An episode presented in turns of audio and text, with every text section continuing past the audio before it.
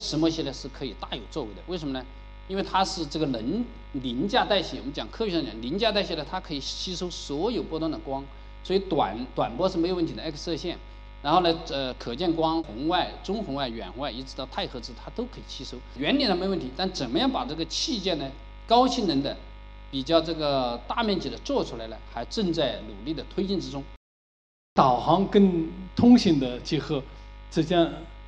是一个很重要的方面，就是我们光单方面的发展，实际上要多种技术的结合。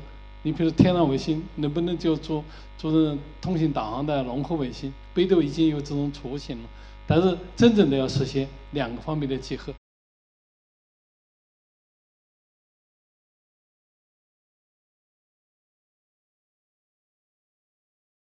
首先，第一件事情就是说，我们有三维和材料相关的个专家。其实啊，我一直都是认为我们这个人类世界信息能源材料，而这个材料呢，我们把信息这件事情材料啊都已经是解决了哈，就是说我们找到了硅这样的材料，让信息做到了大规模的存储和高速度的传输。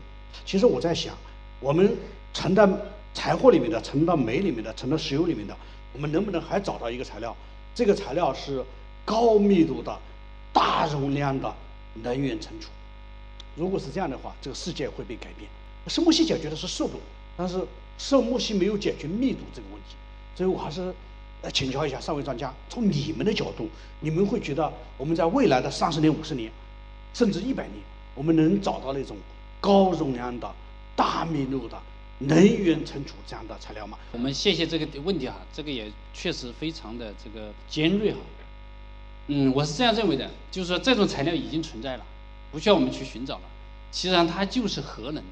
也就是说，就是最简单的元素，撇刀氚，就是刀和氚，就是我们的氢元素，它蕴藏的能量可以说是无穷无尽的。那我们太阳是什么？太阳就是，呃，这个相当于是氢氢核在燃烧，所以我们叫人造太阳。所以这个问题呢，元素物质已经找到了，那怎么样让它可控的释放出来？就是它能量太强大了。第一呢，要使它。把它能量拿出来，这个要费很大的劲，但是拿出来以后呢，它就不可控了。所以怎么样可控的把它拿出来，然后呢，让它缓慢的释放出来，这个是最关键。据我所知哈，就是叫托克马克嘛，就是中国的技术呢也是领先的，好像现在已经可以持续呃一百秒以上的时间了，所以还是有希望的。一旦我们这个所谓的人造太阳出来了，能源就解决了。但是呢，这是第一步，就是源头解决了，就像太阳一样的。接着呢，就是你呃问的这个另外一个问题，就是储存，就怎么样把它给储存起来。你人造太阳，我不可能每一个人都背一个人造太阳，就是它相当于在那儿发电，然后呢要搞一个高性能的就能源的储存系统。那么这个呢是是可以的，比如说石墨烯也好，或者其他也好，石墨烯呢是其中的一部分。那么它会和其他物质，比如说是我们现在正在做的就是铝，活泼的金属都可以哈，钠、镁、铝都可以储存。所以一旦你源头解决了呢，储存呢，呃，在这个路上呢，应该说也解决，这样呢，能源问题基本上就不大了哈。我我是这样认为的。所以石墨烯呢，它不是万能的，它第一呢可以储存能源的，作为一个电机的一部分。另外一个呢，它的主要应用呢还不是在能源，主要应用呢还是针对这个六 G 或者说是五 G 的下一阶段的五 G，它主要是做这个啊万物互联也好。无人驾驶也好，所有的系统呢，它都是需要感知环境的，所以它的最大的应用呢是做这个光电子芯片。现在我们所有的打架的哈都是电子芯片，只是一个计算的功能，它还没有感知这个环境。所以最重要的是光电子芯片，特别是可见光，我们都知道了，可见光你拍个照嘛，但是你在黑暗的环境，在这个物体的内部你怎么看得到？所以那个石墨烯呢是可以大有作为的，为什么呢？因为它是这个能凌驾代谢，我们讲科学上讲凌驾代谢呢，它可以吸收所有波段的光，所以短短波是没有问题的，X 射线，然后呢，呃，可见光、红外、中红外、远红外，一直到太赫兹，它都可以吸收，原理上没问题。但怎么样把这个器件呢，高性能的、比较这个大面积的做出来呢？还正在努力的推进之中。但我预计呢，十年以内应该是可以实现的。谢谢那个高超先生。那钟超先生，我希望您不要受高超先生的影响。你要一个独立的这种感觉，从您的的感觉。主持人问的这个问题非常好，因为呃，每个时代的进步的话，都是材料的进步之后啊的标志。然后我们常说的硅基时代，然后现在石墨烯时代，那未来是什么呢？当然没有一种材料可以解决世界上所有的问题，对吧？我在想，刚刚你说储能这方面，除了刚刚说要它高能高密度之外，安全性很重要。核能的话，嗯，我觉得现在目前为止如何加以利用，这是一个很大的问题。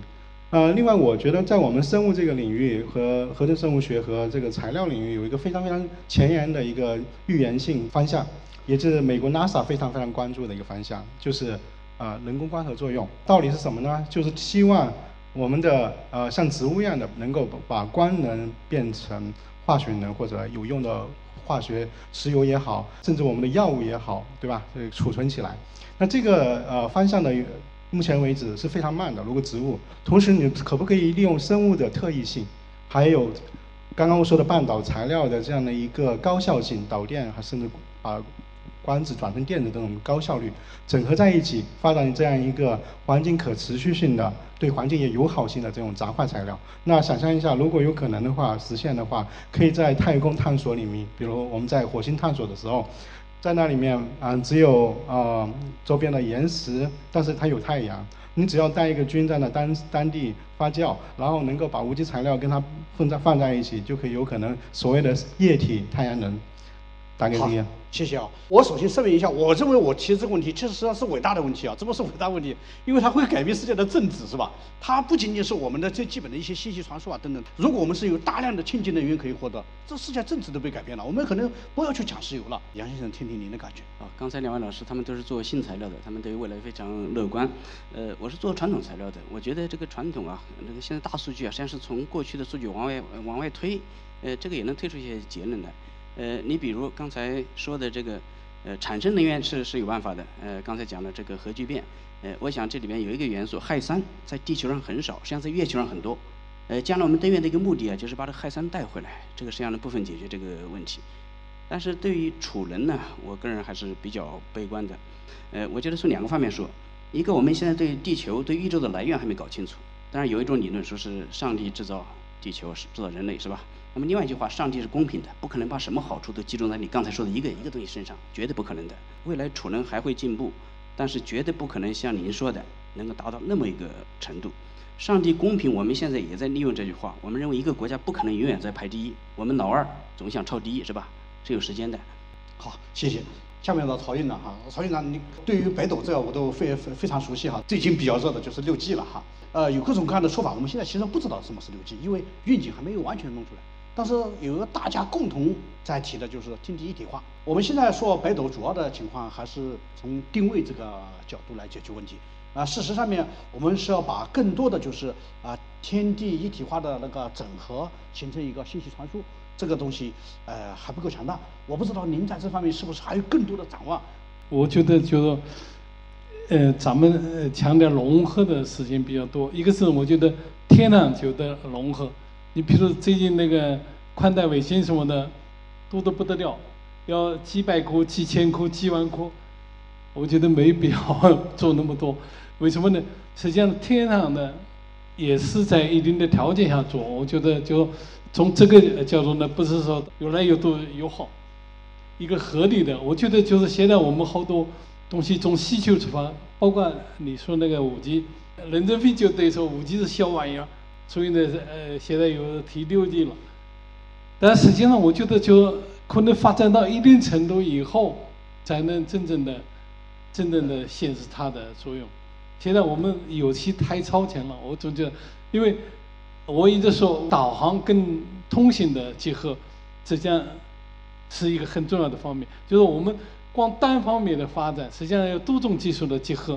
你比如天上卫星能不能就做做成通信导航的融合卫星？北斗已经有这种雏形了，但是真正的要实现两个方面的结合。再一个呢，我一直是最早用那个电话的时候，我说那个嗯电话系统，那么移动电话能不能把那个定位的功能放在？人家说二二点五 G 就有了，结果没有。然后三 G 就有了，三 G 也没有。如果四 G 一定有定位的功能，实际上最后还是。还是那个基站那个，但是实际上结合的呃，就说没有人真正融合的那个，因为我觉得就搞通信的那帮人导航那么深我的那么近，他不大可能，就必须要两个专业能够很好的那个配合在一起。好，最后那个问题提给那个刘洋教授哈，这个问题有点大哈。我其实对未来有有几个基本判断哈。啊，一个判断，我认为共产主义很快就要实现了，我没开玩笑的意思哈。那，这个我不跟刘洋教授讨论了，因为这个讨论那个呃需要讨论比较长啊，包括包括讨论共产主义定义。第二件事情呢，我还是认为啊会未来会出现一种新的人种，这个新的人种是呃把机器人和我们的碳基人和硅基人融合起来，形成一种新的人种，也就是说要把我们的大脑和啊那个芯片打通，然后形成新的能力啊，我不知道。你是怎么看这样的问题？会不会出现这样的新的人种？呃，我觉得应该是会出现的，这个只不过时间的问题，或者说看我们研究的进展。但另外这有个问题，就是或者说我们要不要让它出现是一个问题。你我们到底想不想？我们能挡得住吗？在科学的面前，我们能挡得住吗？呃，但这个毕竟我们还是。探索还是由我们来探索的嘛。当这个我经常当你掌握了这只手的时候，你要不要打开？我我们经常都是什么呢？就怀疑说我们应该不应该？但是事实上面在这里面啊，我们我觉得是挡不住的。为什么？即使我们有一些科学家他是有良心的，觉得这件事不能干，但是啊，一定会有人科学家说我也要去尝试一下，要干一件事情。就像克隆，克隆是吧？我们都说不能克隆，不能克隆，那有人去克隆了，讲克隆，其实克隆人已经有人在做了，只不过我们不知道而已。其实，在我们一在做科研的时候，其实一直都在就不断的在反思嘛。就，但我觉得至少从我的角度来说，我在那个时候我还是要很犹豫的。但是在前面的探索，我觉得都没问题，还没到说能够跟人类 PK 的时候，那个之前的这个类人脑系统我都可以忍受。但是如果真的说它到了一定程度，能够，呃，比如说有百分之七十到八十这个人脑的功能的时候。呃，那个时候我还真的要思考思考，呃，但前面这个还需要很长的路要走，这个还是没问没有大大问题。对，其实我还有很多很好玩的问题哈，但是呢，确实这个时间时间限制，我觉得这个环节啊，那个安排的时间长一些哈，讨论起来非常好玩。那我只能很遗憾的宣布，我们这个云州论坛到此结束。那个有机会我们下次再交流。好，谢谢大家。